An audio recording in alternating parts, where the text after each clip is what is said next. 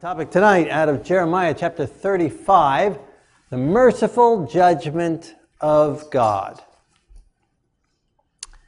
Starting in verse 1 The word of the Lord came to Jeremiah in the days of Jehoiakim, the son of Josiah, king of Judah, saying, Go to the house of the Rechabites, speak to them, and bring them into the house of the Lord, into one of the chambers, and give them wine to drink. So God instructs Jeremiah with some very detailed things to do during the time of Jehoiakim. We've seen there's been lots of chapters uh, during the time of Jehoiakim, even though he only reigned 11 years. Since he was such a rotten king, God had many messages uh, to Jeremiah for him and uh, for Jehoiakim. Um, Jeremiah was reigning during the time of Josiah as well, and we have very few messages specifically for Jeremiah to Josiah, because Josiah was doing what was right in the sight of the Lord. Jehoiakim was not. And so he gets all these messages. And so one of them is for Jeremiah to get this family together and to bring them into the house of the Lord and to offer them wine to drink. Uh, whether it's uh, alcoholic wine or just grape juice, the Bible's not clear from the wording there. Uh, but nonetheless, give them this to drink, wine to drink. And so Jeremiah took uh, Jezaniah and the whole house of the Rechabites and I brought them into the house of the Lord. I set before them bowls full of wine and said, Drink wine. But they said, We will drink no wine, for Jonadab, the son of Rechab, commanded us, You shall drink no wine, you nor your sons forever. So, kind of a, like a Nazarite vow that they were to not. Now, we're not sure if this family are of the tribe of Israel or not. That's not necessarily clear from the text as well but they're from this family uh, name and they are living in among uh, the, the, tribes of Israel. And so this, um, and this Rechab, uh, might go back like 300 years if it matches up with one mentioned in, in the scriptures. Um, so for 300 years, they are following this tradition of their great great ground. How many greats you need to get to be that great back if it's 300 years, but obviously many generations, and they're continuing to follow this line, this, this teaching, to not drink any wine, um, your sons forever. You shall not build house, sow seed, plant a vineyard, nor have any of these. But all your days you shall dwell in tents, that you may live many days in the land where you are sojourners.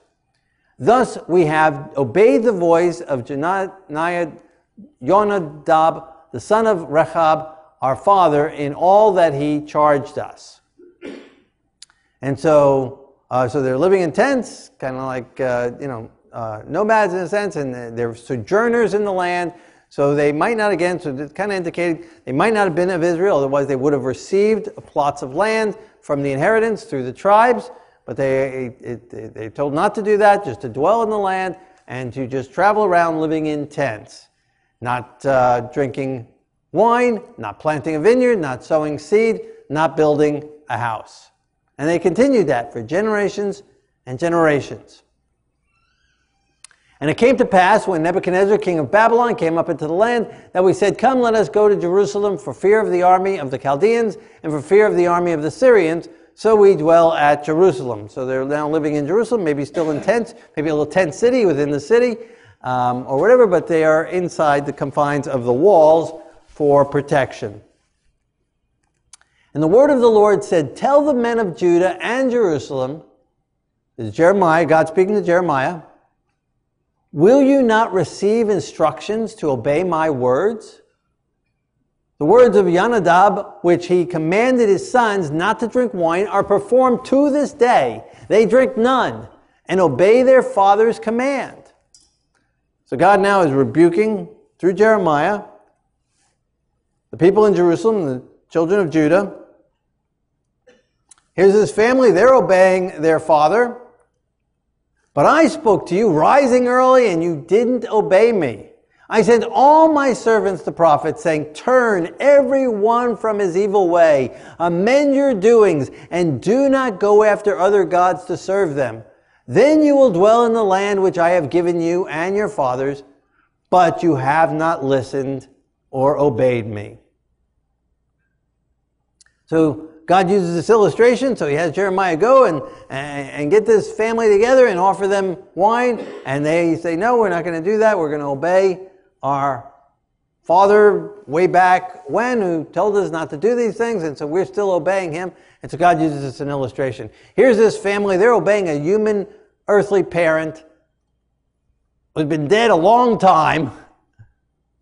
And here I am the one who created you, created the world, created all things, have done mighty things for you, delivered you out of Egypt, brought you into this land, protected you time and time and time again over all of these centuries, provided you this temple, provided you this city, and yet you don't obey me.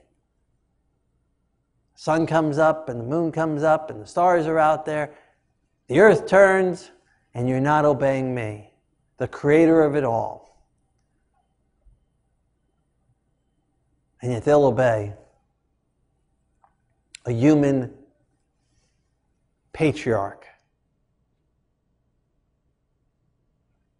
As Jeremiah says, I sent you all these prophets, all of my prophets, with a message turn everyone from his evil way and amend your doings and do not go after other gods. And we saw this is the message of all of God's prophets.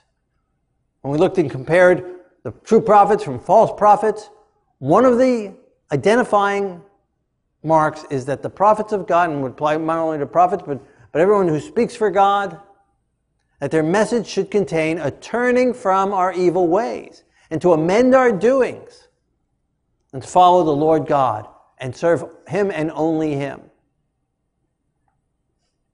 God says this I sent you all the prophets with this same message. And that's Jeremiah's message. And that should be the message that comes to our hearts that God is constantly wanting us to draw closer to Him. And as we draw closer to Him, our ways will be amended more and more. We are so broken, so broken at heart, each of us individually and corporately as humanity. We are so broken. We are so far from God. We've gotten so far from God that we don't even know we're far from God. We can't even see Him. We can't even see His ways. We're so broken we think we're okay. We get so used to it being broken, living in our brokenness. And we think this is normal. To have such problems, to be so mean to each other, to be so selfish about everything, to suffer with depression and anger and bitterness and rage and wrath, to live off of chemicals and drugs and drink, smell, uh, breathe polluted air. We think this is normal. We think this is okay. We just continue this way. Just destroying God's planet, destroying our own lives. We don't even realize our brokenness. But God has such a better plan for us. Heaven is so glorious. God's ideal for us, even here and now, is so much better than we can even know eye has seen, nor I, uh, nor ear heard, nor can come into the to the imagination what God has in store for us, both in the here and now and in eternity. So he says to amend our ways. So that's a message we can hear every day of our lives and continue to be amended, continue to be mended, continue to be healed continue to be changed more and more and more and grow more and more. There's more. And I believe not only here on this earth, but all throughout eternity, we'll be learning and growing in God's grace and God's goodness. So if we're going to grow there, we certainly shouldn't be stagnant here. It says of Yeshua himself that he grew in knowledge and in stature with God and with men. And if he could grow, we certainly can grow in all that God wants to do for us. The only reason we think we're okay is because we're only looking at ourselves and others. But when we focus our eyes upon the Lord, focus on Him and His mercy and His goodness and His grace and His love and His compassion, we focus on His life here on this earth. We, we focus on, on His being through eternity and what He is and what He desires of us. And we see we're still so far short of what He would like to give us and do in us and do through us and do for us.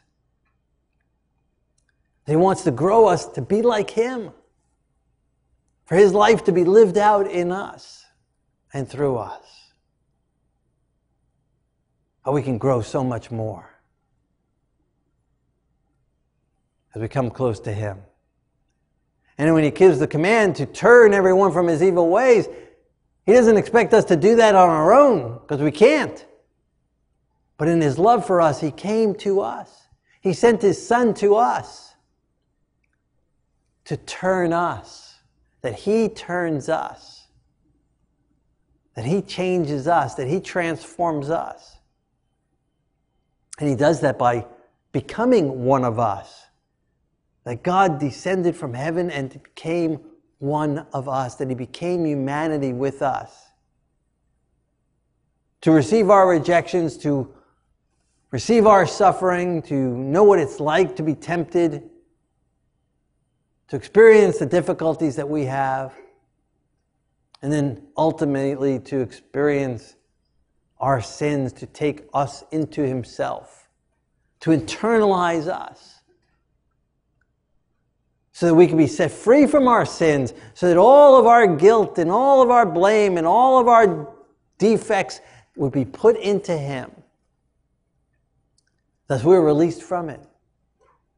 We're delivered from it, not only from the condemnation of it, but the power that it's had over us. He receives it and He died for us, setting us free from the guilt, from the punishment, and from its power. He liberated us and sets us free to walk in His grace and His power. So He gives us the ability to turn and then to amend, to be changed. He then comes inside us, comes inside us and changes us, mends us, makes us, remakes us, recreates us. No matter how we're born, He wants us to be born anew. So, no matter what excuse we have, no matter where we've come from, no matter what lineage, no matter what inherit we inherited, no matter how far back our problems have been in our family, no, no matter how many problems we've experienced and been dumped on us, He can birth us anew and change all things and make all things glorious through us as we make Him our God and our only God by choice, choosing Him and choosing his ways. That's God's message from all. I sent all of my servants giving that message. Glorious message. For God can do and does do in all who let him. And most of it he's already done for us. We will just believe it and receive it and accept it. His work begins and continues in us. But it comes down to, but you have not listened or obeyed. So God does all these things. I sent you rising early and sending them and doing all these things. I sent even my son. He's done all these things. He's already paid the price. But if we do not listen and do not obey, we do not benefit from all that God wants for us. The joy and the peace and the love and the forgiveness and the mercy and the grace, the power and the strength and the victory new heart, new desires, new emotions. If we don't listen, if we shut our ears, we say, I don't want that, God. We choose not to allow Him to give us obedience towards Him, we don't benefit from any of it. Surely the sons of Yonadab have performed the commandments of their father, which he commanded them. But the people have not obeyed me. And so, if some humans in their own strength, without even a faith in God, just a faith in their patriarch, willing to obey whatever he said, all right, we're not going to build any homes. We're going to forego the American dream. We're going to camp out and live in a Coleman tent. You don't have a hot plate or a gas burner. And that's what we'll do. And if they're able to do that without the power of the Holy Spirit, without the power of God, how much more can God do in us and through us? Yesterday I was at a um, cemetery participating in a burial, and, uh, and there were a couple of uh, tombs that had uh, flags on them. And Jaden asked me, well, why is there a flag there? The United States flag. And, and, uh, and so I said, well, showing that their, their appreciation of this country and their patriotism and their loyalty to this country. And so they, they have the flag there. It was important to this person. And I left it at that. And just a few tombstones beyond that was another flag for the Tampa Bay Bucks. and I thought, well, that's where their loyalty was, and that's what was important to them, you know.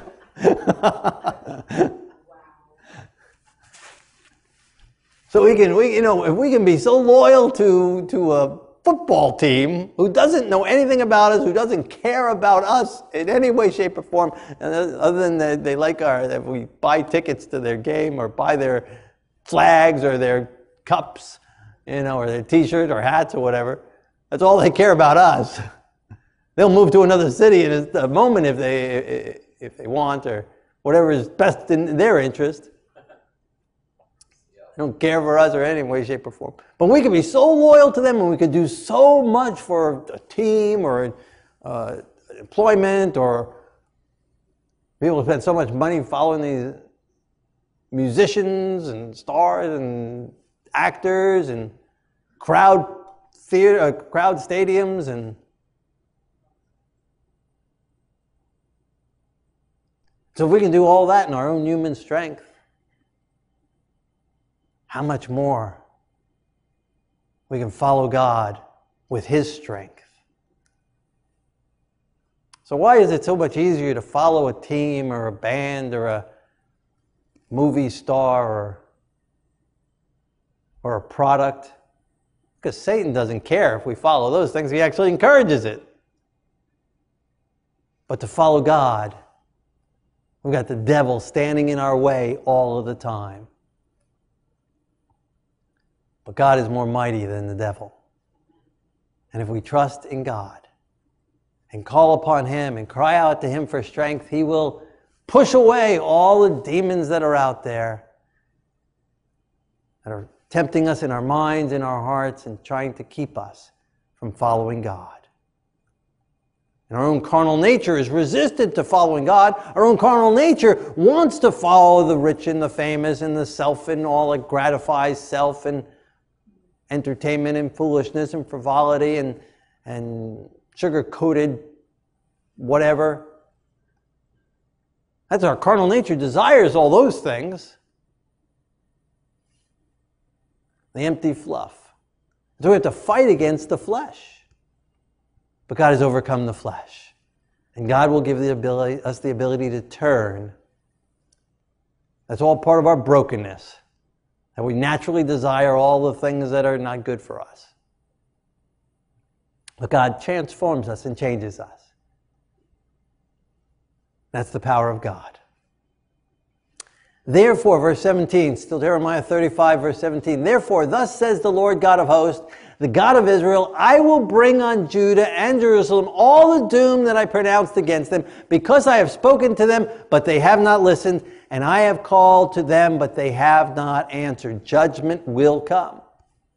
We've seen this over and over again in Jeremiah and again all the prophets. They give the warning, a message, a message of love, a message of turn, a message of repentance, and also a message of consequences if we don't, and a message of promises if we do listen and obey and allow God to work in our lives. Jeremiah said to the Rechabites, Thus says the Lord of hosts, the God of Israel, since you obeyed the commandment of Yonadab your father, and kept all his precepts and done according to all that he commanded you, Therefore, Yonadab shall not lack a man to stand before me forever. And that's the last verse in this chapter, and, that's the one I wanted to focus on. This is the interesting part. Not so much that they did this and that they obeyed him, but how God responds to them. Because of their obedience, and God doesn't command us to not build houses and not plant vineyards and not to, and to dwell in tents and to not settle down.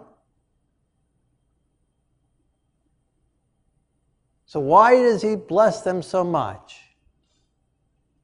Saying, You're going to have a man to stand me before me forever. Because they're willing to obey to honor, a difference between honoring and begging, but to honor their father, their grandfather, their great great grandfather. That's one of the commandments of God to honor our mother and father. And they were willing to do that, to honor him. So in the judgment, and it's interesting because again, I prepared this sermon long before yesterday, but yesterday at that cemetery, one of the people that were there, he said to me, I grew up in a religious home and we were so godly and parents were so religious and very conservative and did all the right things and I followed all the right things and did all the right things. But then he turned from it because in our tribe or our group, we acted as if we were the only ones that were going to make it to heaven. We were so righteous and turned him off. I said, Well, I'm preaching about that tomorrow. I gave him a little synopsis of it. That God does not judge us, God will not judge us based on a list of do's and don'ts.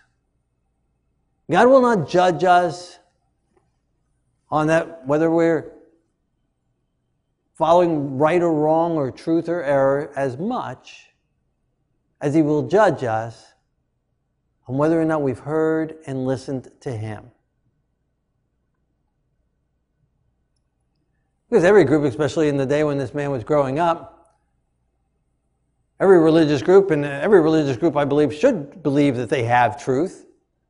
Otherwise, why do they exist?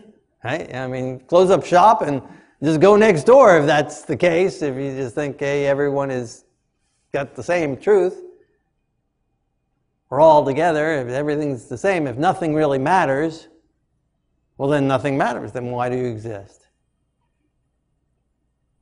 You know, one company, in a secular company, whatever they're selling food or whatever, if they think the other company's got a better product than they do, then, then why do they exist? You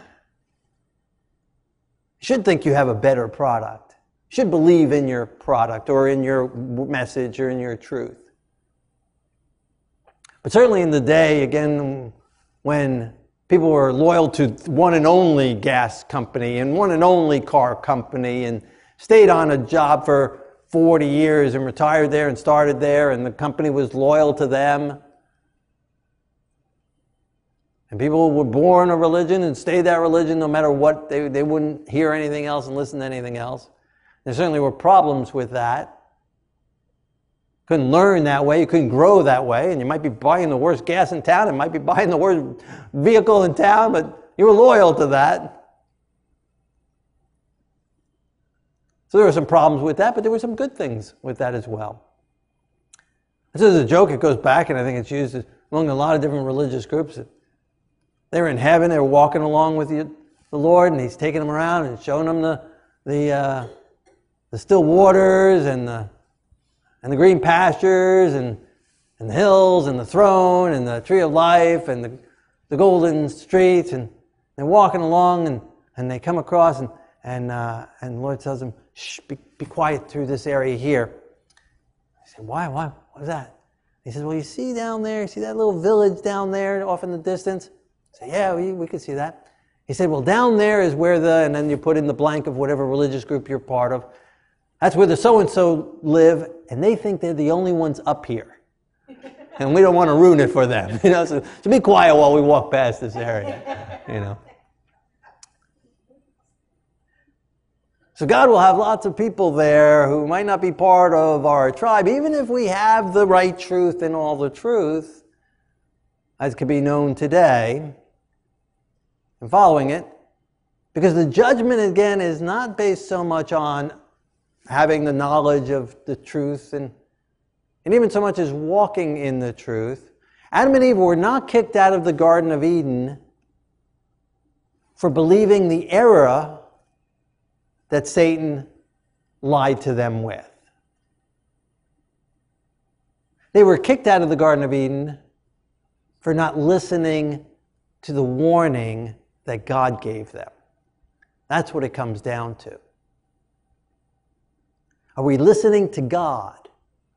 And are we following what God says? Because here God is honoring this family for listening to their patriarch. He's not asking them to disobey God in any way, shape, form.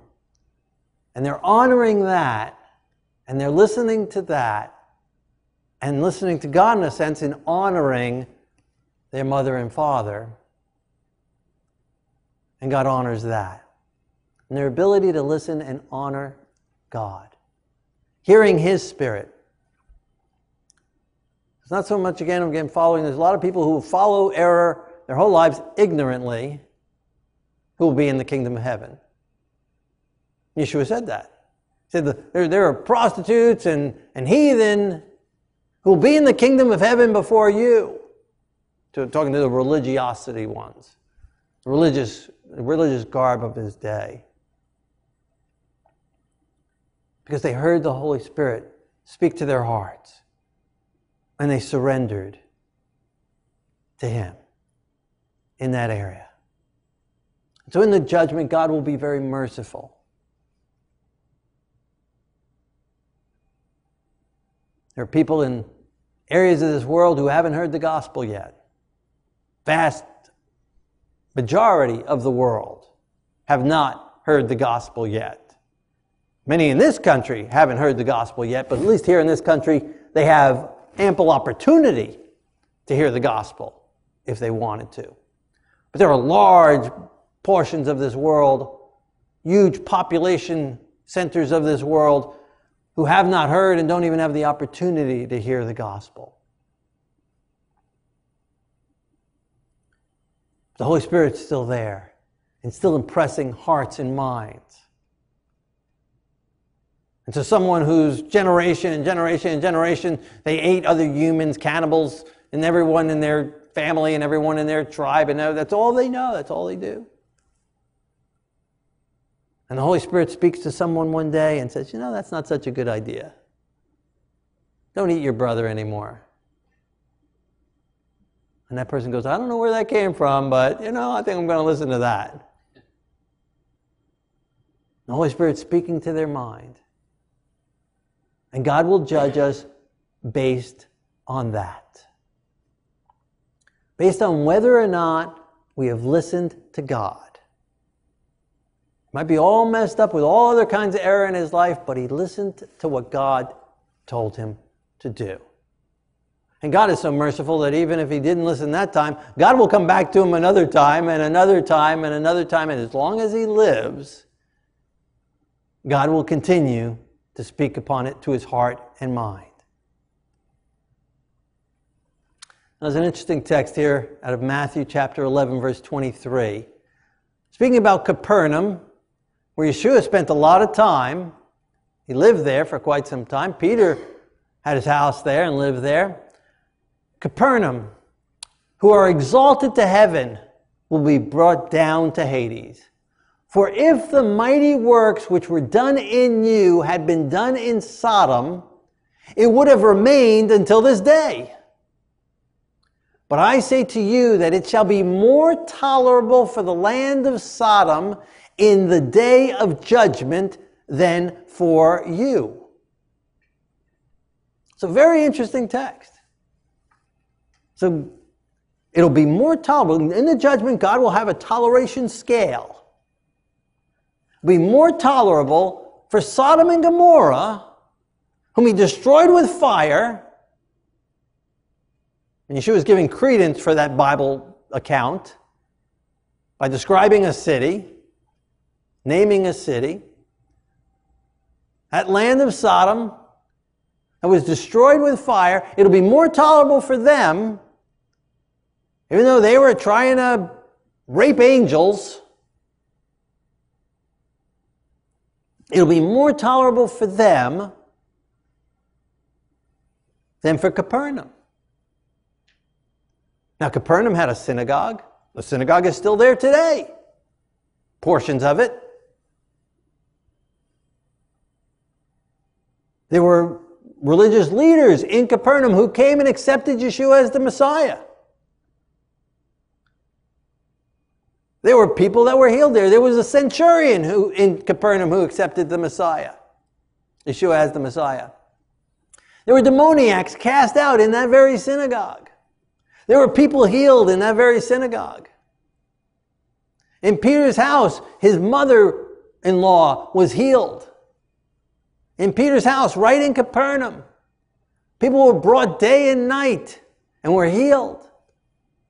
And demons were cast out. People believed in that city. From the members, from people outside, from leaders in the synagogue. They were believers. But God is going to judge them on the amount of light that they received, and so much light because of all those things that took place there. Even though many of them believed, obviously, God had a higher expectation for more of them to believe because of how much light they had and how much light they received. And so, even though Capernaum had all these people come to the Lord, and, and, and Sodom, we have record that I couldn't even find 10.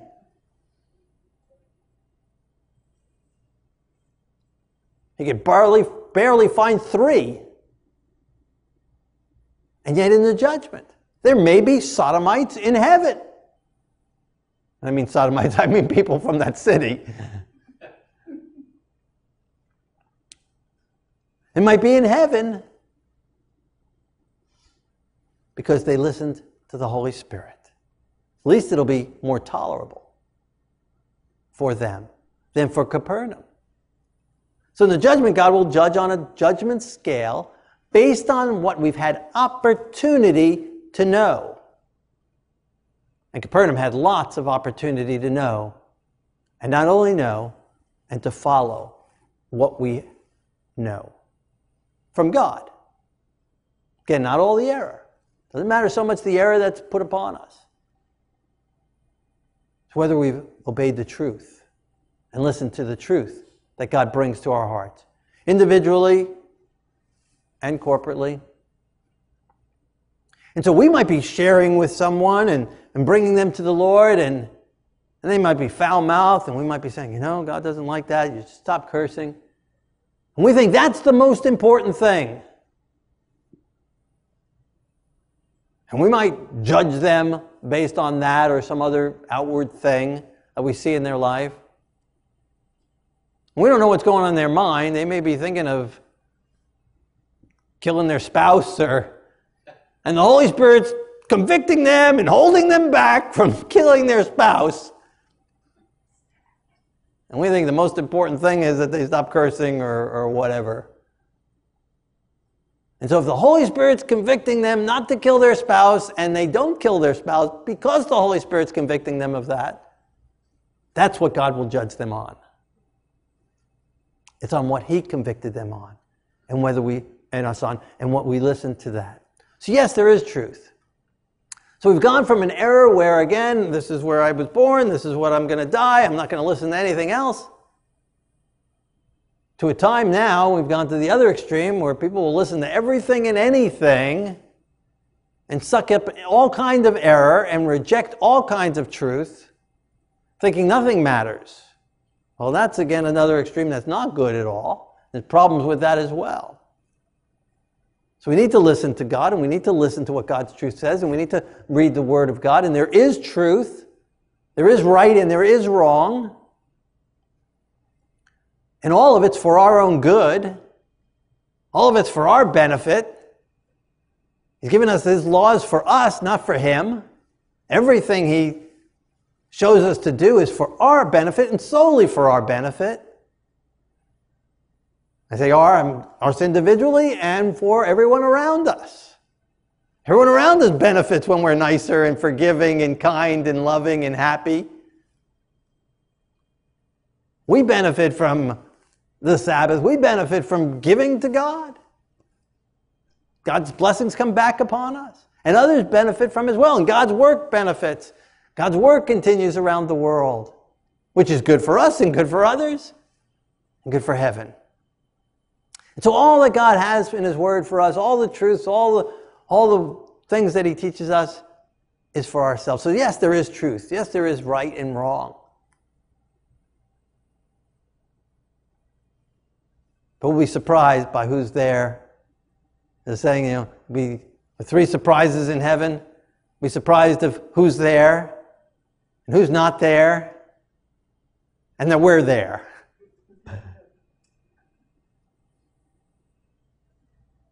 And it all comes down to whether or not we've listened to the Holy Spirit speaking to our hearts and minds. So we can be of the right tribe. We can be in the right city. We can be in the right synagogue. And God say, like He did to Judah and to the Jerusalemites, You're not listening to me. There's all these other prophets saying all these other things, and you're listening to them. You're not listening to my prophet Jeremiah. And I won't judge you based on all the lies that are out there, but I am going to judge you that you're not listening to Jeremiah who I've sent waking up early and sending them early and telling them day and night to turn from your wicked ways, to amend your ways, to obey me and make me your only God. And there'll be others like this clan of Rechabites or whatever they are.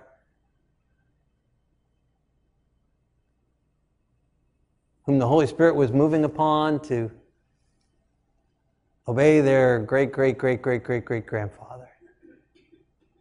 And they were willing to do that. God's looking for that kind of loyalty in his people. Because they're willing to loyal to obey commandment of their patriarch, they'll certainly be willing to obey God. And so God's very merciful in the judgment, but not so merciful that He's going to let sin into it. He's not going to allow rebellion into it. He kicked one of his chief angels out, a covering cherub, right before the throne of God. If he kicked him out because of rebellion in his heart, don't think he'll let us in with rebellion. He kicked one third of his angels out.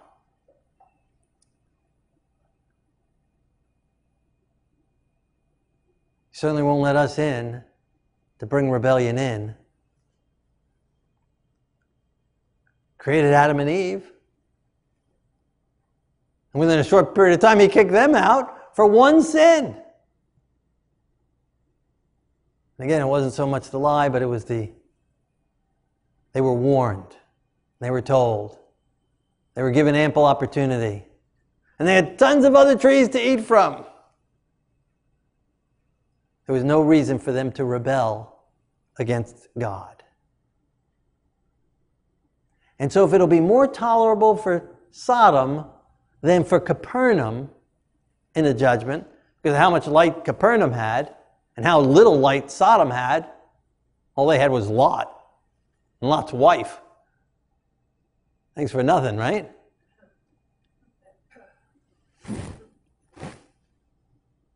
Who do you think it'll be more tolerable for in the judgment? Capernaum or you and me?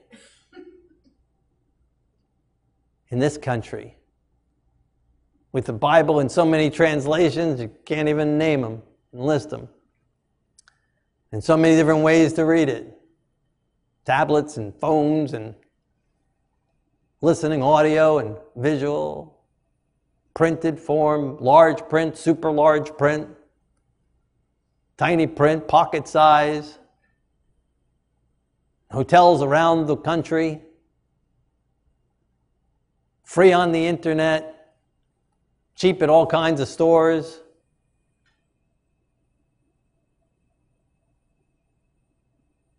Who do you think it'll be more tolerable for there? Certainly will be more tolerable for Capernaum. That's a desolate archaeological site now. And so God will judge. He will hold us to the highest standard of all. But with that high standard He holds us to, He pours out His grace and His Spirit that much more upon us as well. So we have the benefit of so much more truth. We have the benefit of the scriptures. We have the benefit of freedom in this country to read it and to follow it. And we have the power of the Holy Spirit to do so.